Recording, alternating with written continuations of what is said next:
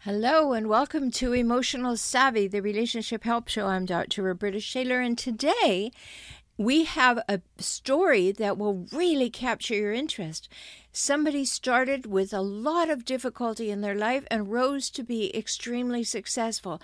We all like those stories, but in this case, my guest is Connie Fife, and she had responsibilities well beyond what she should have had as a young girl.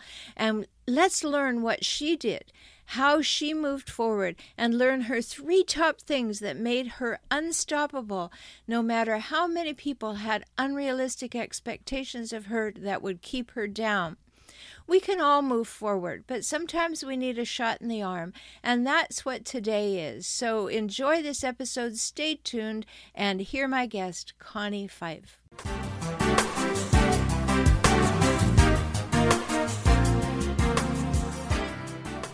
Welcome to Emotional Savvy, the relationship help show. I'm Dr. Roberta Shaler. If you're ready to increase your confidence in conversations and conflict, deepen your self awareness, expand your connectedness, and enrich your relationship with yourself and other humans you care about, and even those you wish you didn't, you're in the right place. Enjoy today's episode.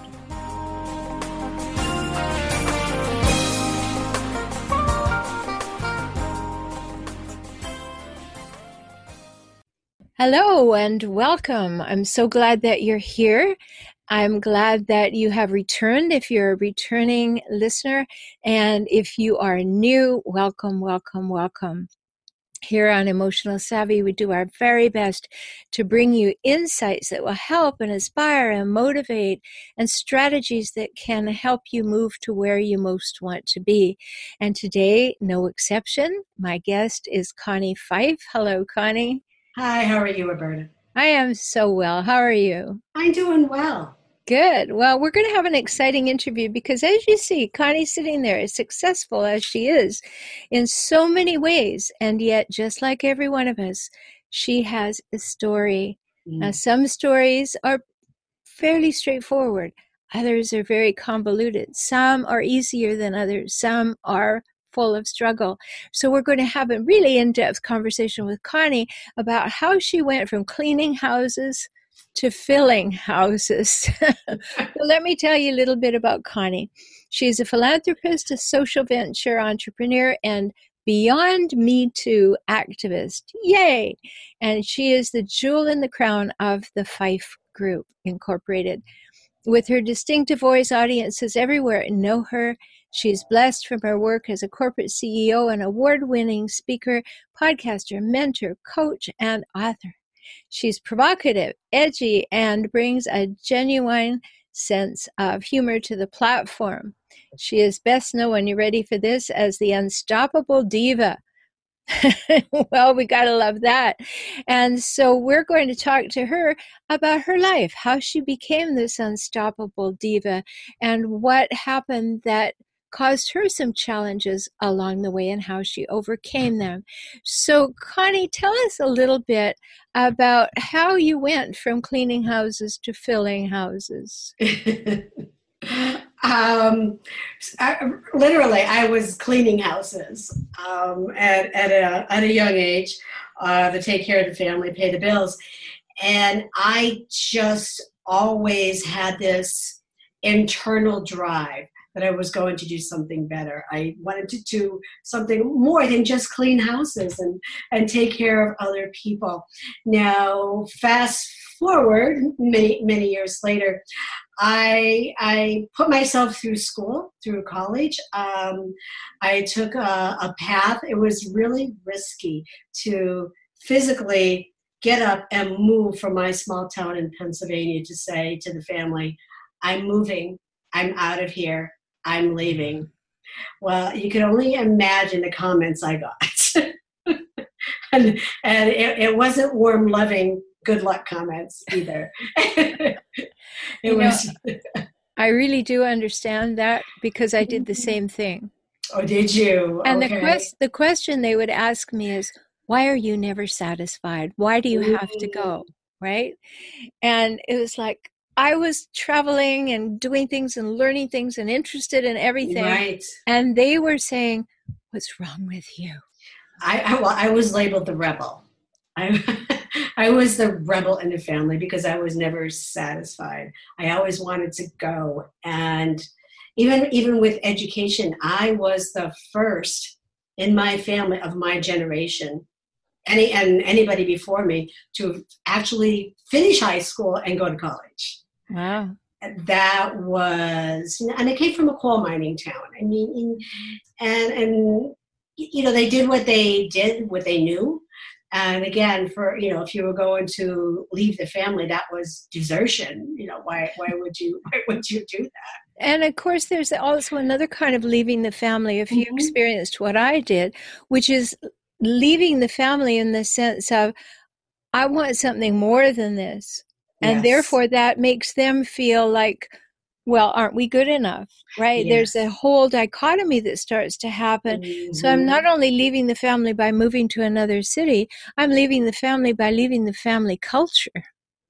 Exactly, exactly. And for me, I just never, I was, I always felt that I was that square peg trying to fit into that round hole. I just didn't fit and I didn't know why.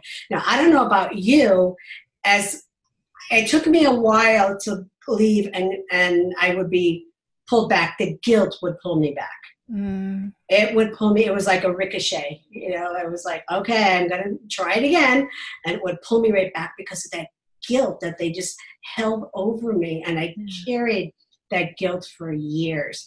And then what finally set me free. So then I went after my education, my career, I thought, okay, my personal life totally sucks. I'm going to try to do it in my professional life because I couldn't even keep a relationship. Uh, relationships were just foreign to me, and I just didn't want anyone to get to get close to me, and that was part of my struggle. But with that, it allowed me to fully focus on my career, and that was the path the journey that that I took. So through all of that, and you know, I went to school for a couple of years. I would stop work, went back to school for a couple of years, stopped and worked. It was always, you know, trying to find that balance. And by this time, I had two little babies as well. I got mm-hmm. married um, and divorced, and my daughter was three years old, and my son was three months old. And again, I was like, and that's when I was back with the family and in my mind and through the guilt thinking, all right, I have to fit into this family dynamics. I have to get married. I have to have babies. And I was really being pushed even to work in the sewing factory where all the family was. And I was like, hell no. oh no. We're not doing that. No. Um, so I married um, he later became a fireman um, in the city. So, you know, like, you know, we had the ideal perfect family. But I was just, my insides were on fire. I just couldn't do it. So I left again. And with my little babies, and I had nothing. I had no job. I had nowhere to live. And I just packed up a bag for each of us while he was at work Mm-hmm. So um, I, I, didn't do it very nicely, I guess. Um, but I just I can't do this anymore, and I walked out. And you know that's a very common story mm-hmm. for those people who, particularly, were with people who were kind of difficult. Were mm-hmm. you with a mm-hmm. difficult person? He was. He was very emotionally draining to where I mean there, there, was no physical abuse, but just emotionally. I mean, I had to watch what I ate. I had to have have a certain weight. I wasn't allowed to touch the bank account. I he controlled everything. Oh, you had a hijackal. I had a hijackal, and I felt that I went from a family to a husband who was again in the same behavior. So when I left, I started doing research and now this was in my 20s, and I did that whole couple of years of sex, drugs, and rock and roll. I mean, I enjoyed myself for a couple of years, but then I said, This is not it. This isn't me. This is still not what I want. I was always searching. So I started doing research on the human behavior and trying, did doing it to understand myself, uh, why I was behaving the way I was behaving. And there were different theories that would come out of it, but then through that whole process, I joined a group called BE, Beginning Experience, which was for divorced, widowed, and separated men and women. Mm. And through that process, I became a facilitator myself. And it was, again, I was caring for other people. But I found that that's my nurture. Mm. Through my nature, it was my nurturing that really helped me grow. And then I said, okay, you know, the, the, my babies were still little, so we went off to college. We went to the University of Scranton with my babies in tow, and I went to class. And it, it was wasn't the ideal situation, but they grew up learning and understanding that education was very valuable. It was really very important to me and they grew up with that. They grew up with independence, sometimes a little too much now because they're adults now. But I I did it, and then I didn't get I, my first job. I worked at night as a truck billing dispatcher at a at a trucking company from eight o'clock at night to four o'clock in the morning, and that's mm-hmm. what I did. My brother and his new wife moved in with us, so they were there with the kids at night and I would get out at four o'clock in the morning. Now we're in the Northeast, and I, I bought a car for five hundred dollars, and it had no heat. So I would come out in the winter, four o'clock in the morning, and the truck drivers, as they would come in, they would park around my car to warm my car up so I can make the drive home, which is only a couple, you know, a couple of miles, not that far. But they would warm my car for me by parking the trucks around the car. But I, but I, I never even thought about that for such a lot for years that they did that. Um, but it just made it just made me stronger. Mm-hmm. Well, I think that ad- adversity can make you stronger or it can wipe you out. And different people respond in different ways. In the yeah. same way that different people respond to difficult childhoods mm-hmm. in different ways. Some people become stronger and nobody can hurt me and nobody can touch me and I right. can go on. Other people become you know completely passive and yes. and worn down and worn out and then they attract other people who wear them down and wear them out. Right. And and and that's not to say that strong people cannot attract people who want to wear them down because look I did it but you know what do you think it was that gave you the spark to say at such a young age I need something different than this. No matter what culture I've been brought up with, family culture, family values, the way things are, is not the way I need them to be for me. Well, part part of and, and I only found this out about six years ago. Um, part of, like I said, I, I I knew I didn't fit into that family dynamics, and I grew up with my grandmother who I later found out was not really my grandmother. Mm-hmm. And about six years ago, I had found I found out that um, my real family, that I was actually adopted into this family. Oh, oh! When did you find that out? Uh, about six years ago. Oh, oh my! Uh, I was 48 years old when I found out. Hmm. And all these years, I carried that guilt that it was me who didn't get along with my family and i was the rebel and you know put me in the same room with my father and we're smoke. lucky smoke and fire just went off uh-huh. and so i carried that guilt for a lot of years like why did sure. i behave this way why was you know the, the finger being pointed at me but when i found out that truth now again I had my career. I, you know, at that point I was CEO of Girl Scouts in Pennsylvania. Um, so that was great. Um, I did meet my, my current husband um, at that time. And when, but when I found out the truth, it was this huge weight. I believe that. Just, mm. just lifted off my shoulders. And I found out after he had passed So I have found peace with him. Since, or without him. or without him. Um, but, and again, uh, I, I went back to the family. I was back for a couple of years. And then with my new husband, he's like, you know what? He goes, uh, we have an opportunity to move to Los Angeles. Do you want to go? And I said, I'm packing now.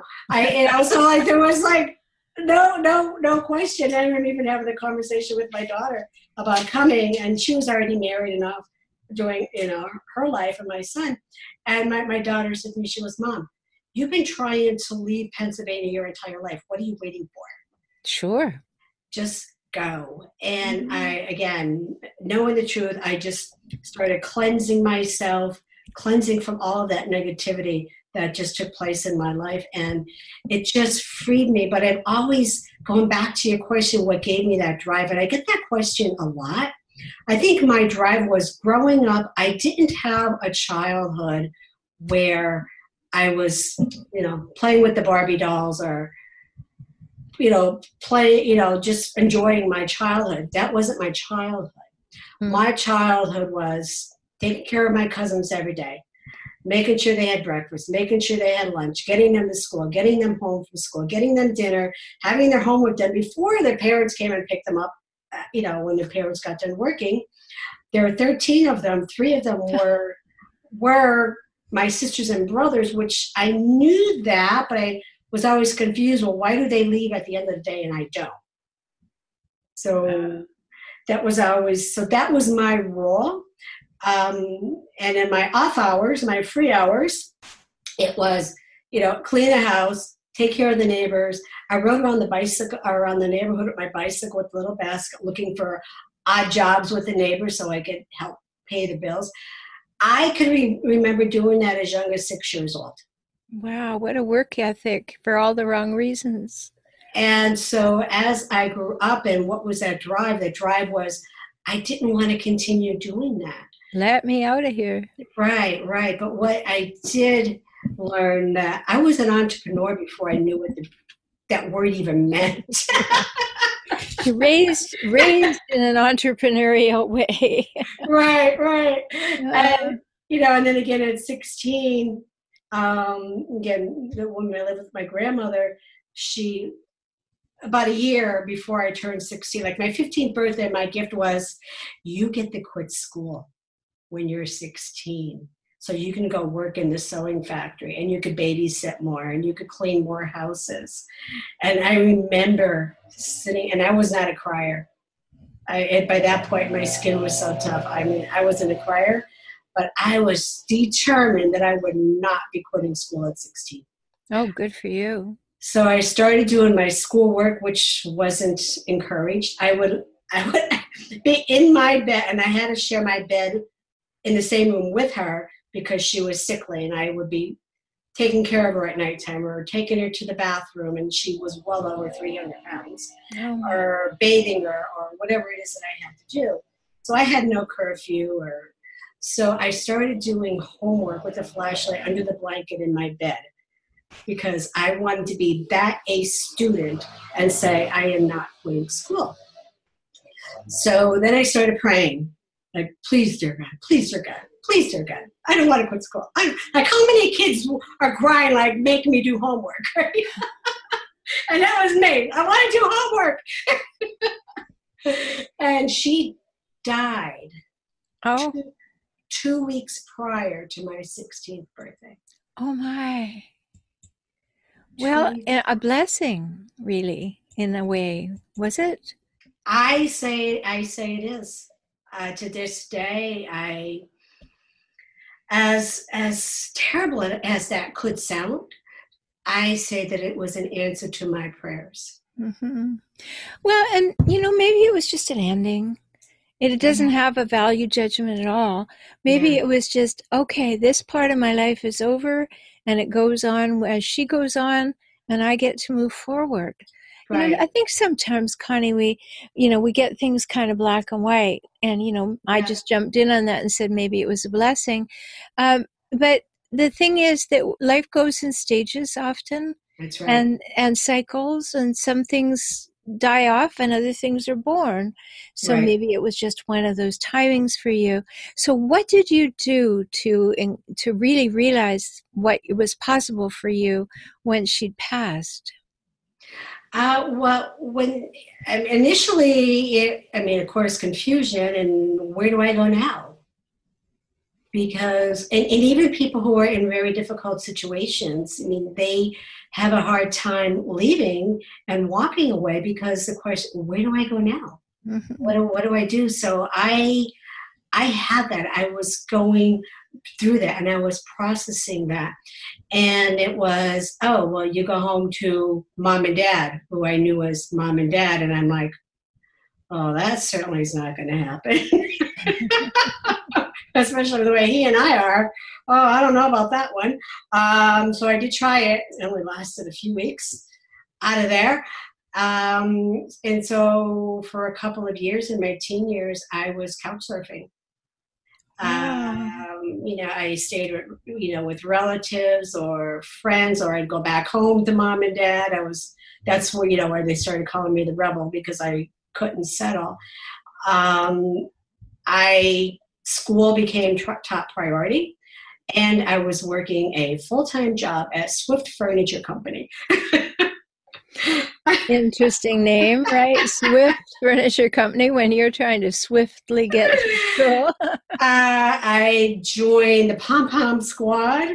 Um, I just came vor- voracious about getting involved and joining the business club. And because I'm thinking, okay, I know how to run a business. I've been making money for all these years. How do I put a package around that, you know, and and and make that work? So I went to school full time and went worked full time and um, I still had my bike. Either I was biking or walking. I was really fit. Let me tell you. and then um, I just did that for a couple of years until again I met my my first husband, and then you know mom and dad were like, "Oh, why why don't you come home? You know, and be with us until you get married." And I did. Um, I did. And so the minute I moved home, well, you know that salary, that all that income you're making, that all comes to us, and you get five dollars. Right. I mean, you can almost see the writing on that wall as you're telling the story. You know, go back to grandmother. These these uh, apples didn't fall far from that tree either. Yeah. So, you know, all of this to set you up and and serve you well to Yeah. become the CEO you are today. hmm And I think it's really important for all of us listening, me too, to hear stories about you make choices. And Yeah. when you make choices because you know yourself, you listen to that fire within, you hmm recognize that as an adult you're capable of doing things differently than other people do, Yeah. or that other people told you that shoulda, coulda, woulda thing. Right. You know, that takes intestinal fortitude to hmm listen to your own voice and so yay you and i want i want to catch everybody up now and what you're doing in the world now that they know what you've overcome and how you've Mhm. walked through that fire. So tell us about your new book Well, my my new book, well, my um, I have a book that I'm working on right now, which is the the title we're playing with is the Unstoppable Life of Connie Fife. Um, and the purpose of the reason of it is so everything I've done is business. So, and if I could just share uh, really quickly, the one learning that I had to work on for myself because because of how my life was even as a child there was sexual abuse. Again there was the emotional abuse. A lot of that happened.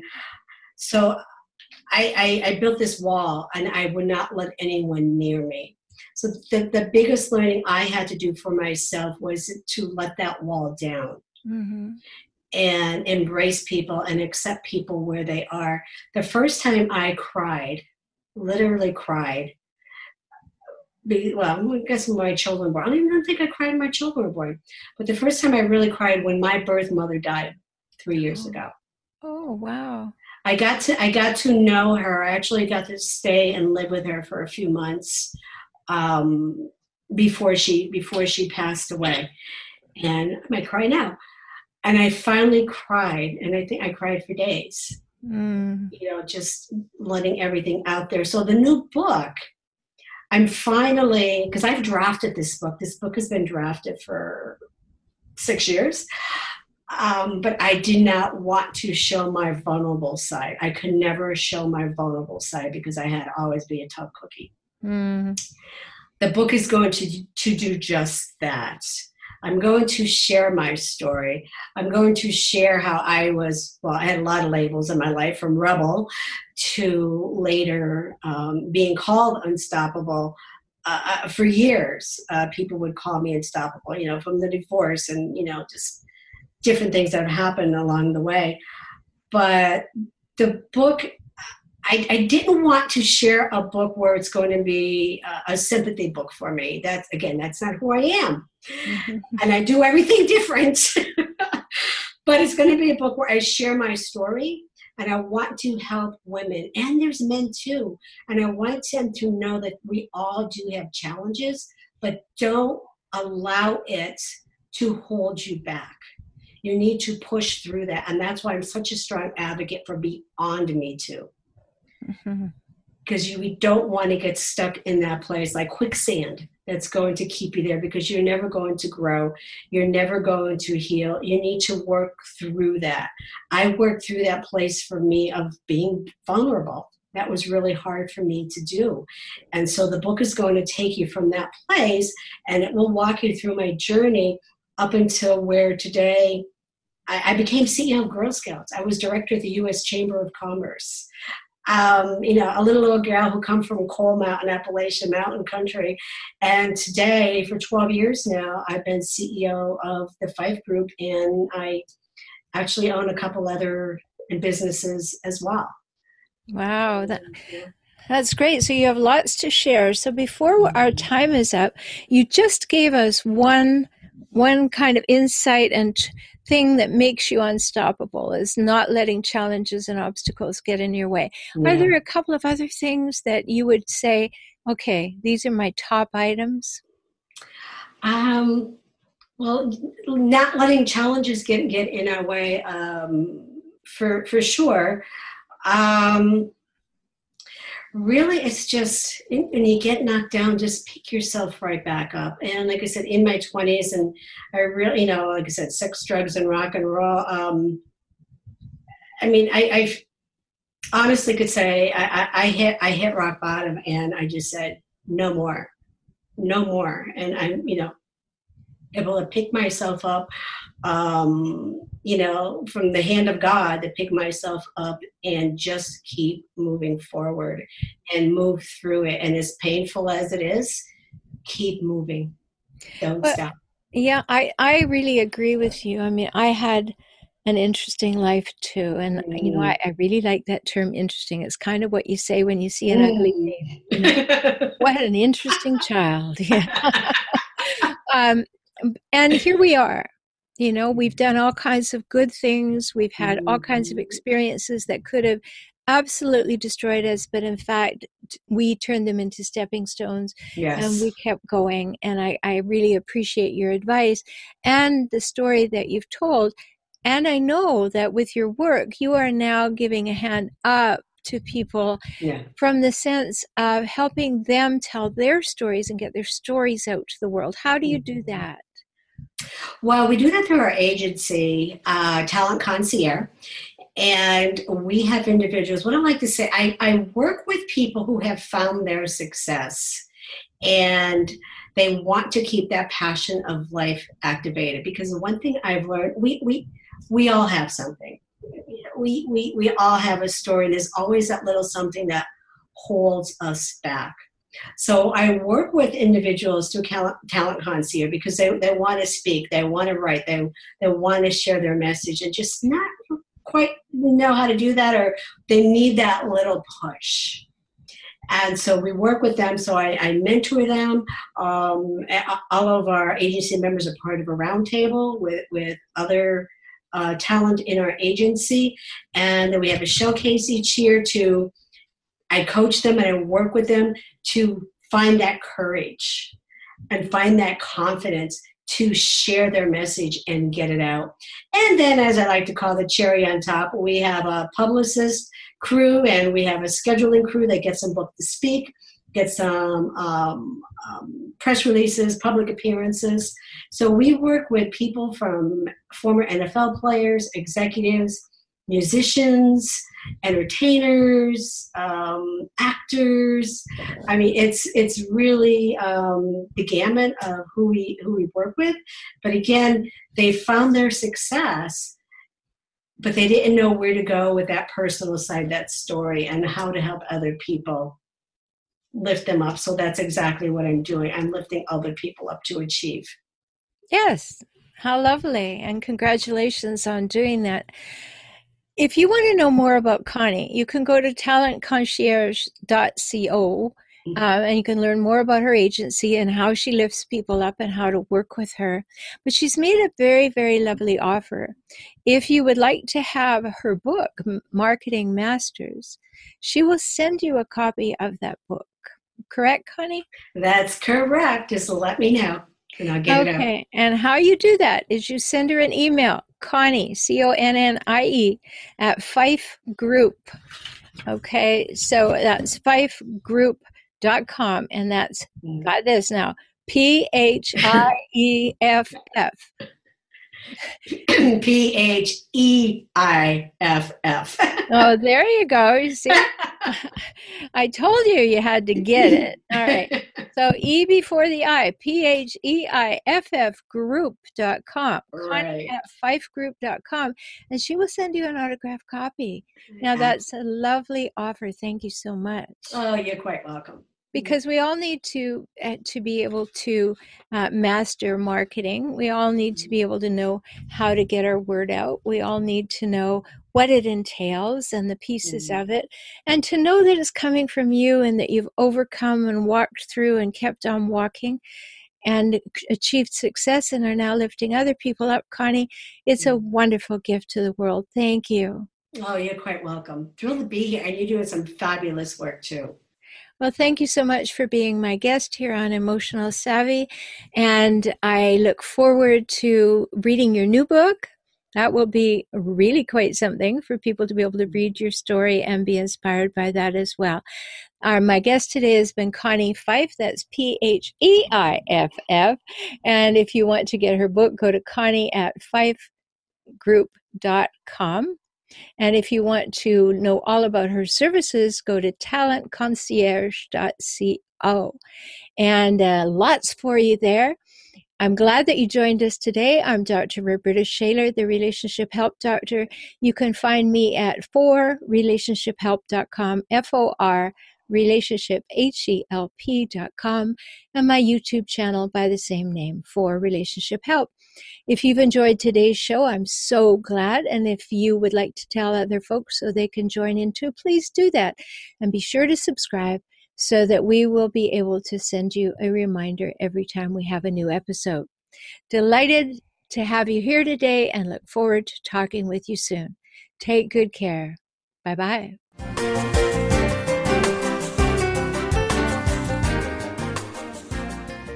Thanks for being here for today's episode of Emotional Savvy. If you want to deepen your emotional savvy, make shifts in your relationships, and enjoy life and relationships more, work with me, Dr. Roberta Shaler. Get my books, enjoy my courses, or work with me directly.